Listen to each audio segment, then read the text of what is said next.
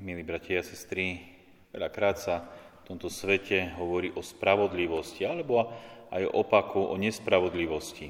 Vidíme naozaj veľa nespravodlivosti, či je to už v štáte, vo svete, v rodinách, vo vzťahoch, kedy človek cíti, že je ukrivdený, že nie je spravodlivo, či už odmenený, spravodlivo zadozučinený, že chýba akoby tá spravodlivosť. A tak človek si potom či už tak spontánne, alebo na základe aj možno zákonov alebo pocitu vydobíja tú spravodlivosť.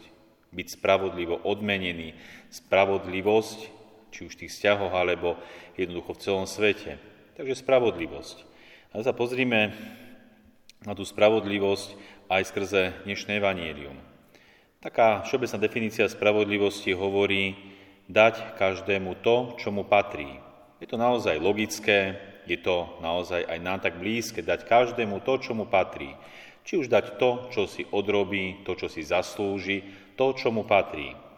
A tak určite takouto spravodlivosťou alebo pojmom spravodlivosti sa riadili aj tie postavy v dnešnom evanieliu. Keď sme počuli o tom, ako pán Ježiš hovorí podobenstvo o nebeskom kráľovstve. A hovorí, že hospodár vyšiel skoro ráno nájsť robotníkov do svojej vinice. A tak najíma týchto robotníkov. Najíma ich a dohaduje sa s nimi aj na mzde.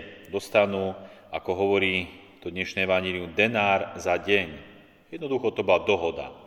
A tak si najíma jednotlivých pracovníkov do tejto vinice, či už o tej 9. hodine, či už o 12., o 3., alebo naozaj o tej 5. hodine po poludní.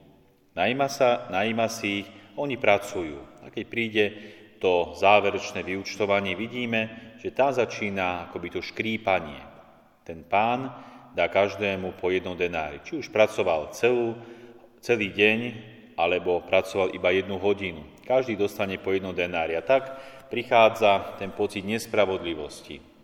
Aké je to spravodlivé, že tí pracovali iba hodinu, dostanú to isté, čo tí, čo pracovali celý deň. Kde je tá spravodlivosť? A tu sa musíme teraz zamyslieť, alebo skôr prísť k tomu, čo nám chce povedať to dnešné evanielium. Všimnime si, čím začína to dnešné evanielium. Evanielium začína slovami, Ježiš povedal svojim učeníkom podobenstvo o nebeskom kráľovstve. Nebeské kráľovstvo je veľký dar pre nás všetkých. Jednoducho, konec koncov, Nemôžeme si ho zaslúžiť, nemôžeme si ho akoby odrobiť, nemôžeme si ho doslova akoby uzurpovať pre seba. Je to veľký dar pre nás všetkých, nemôžeme si ho zaslúžiť.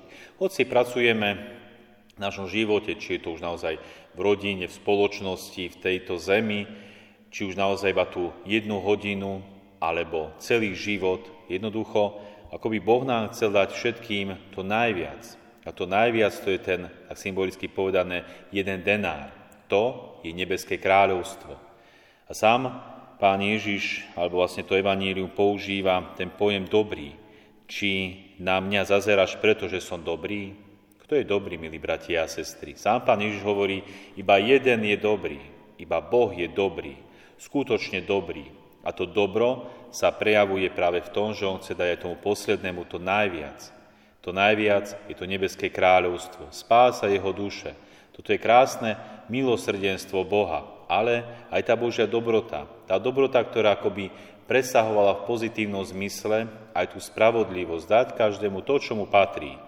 Veď si všimnime dnešné prvé čítanie z knihy proroka Izaiáša, kde počúvame slova, lebo moje myšlienky nie sú vaše myšlienky a vaše cesty nie sú mojimi cestami, hovorí pán lebo ako vysoko je nebo nad zemou, tak vysoko sú moje cesty nad vašimi cestami a moje myšlienky nad vašimi myšlienkami.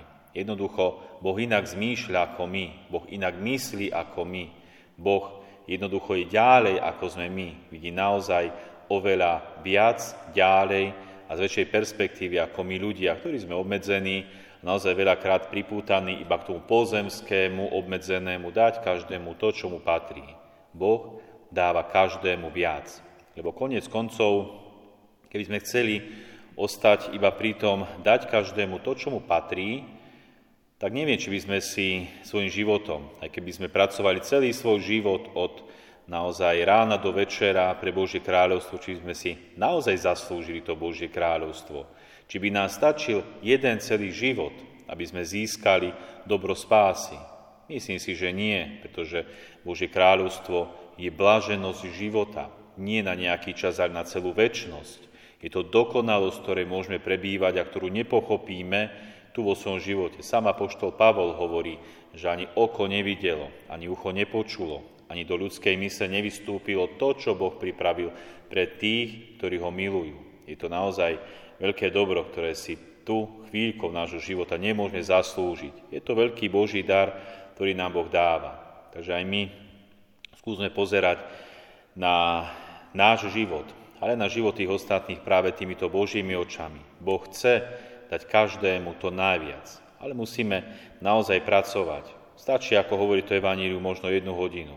Dôležité je pracovať tak naozaj v úvodzovkách aspoň tú jednu hodinu. Preto sa snažme už teraz pracovať na maximum, pretože nevieme, koľko času nám zostáva.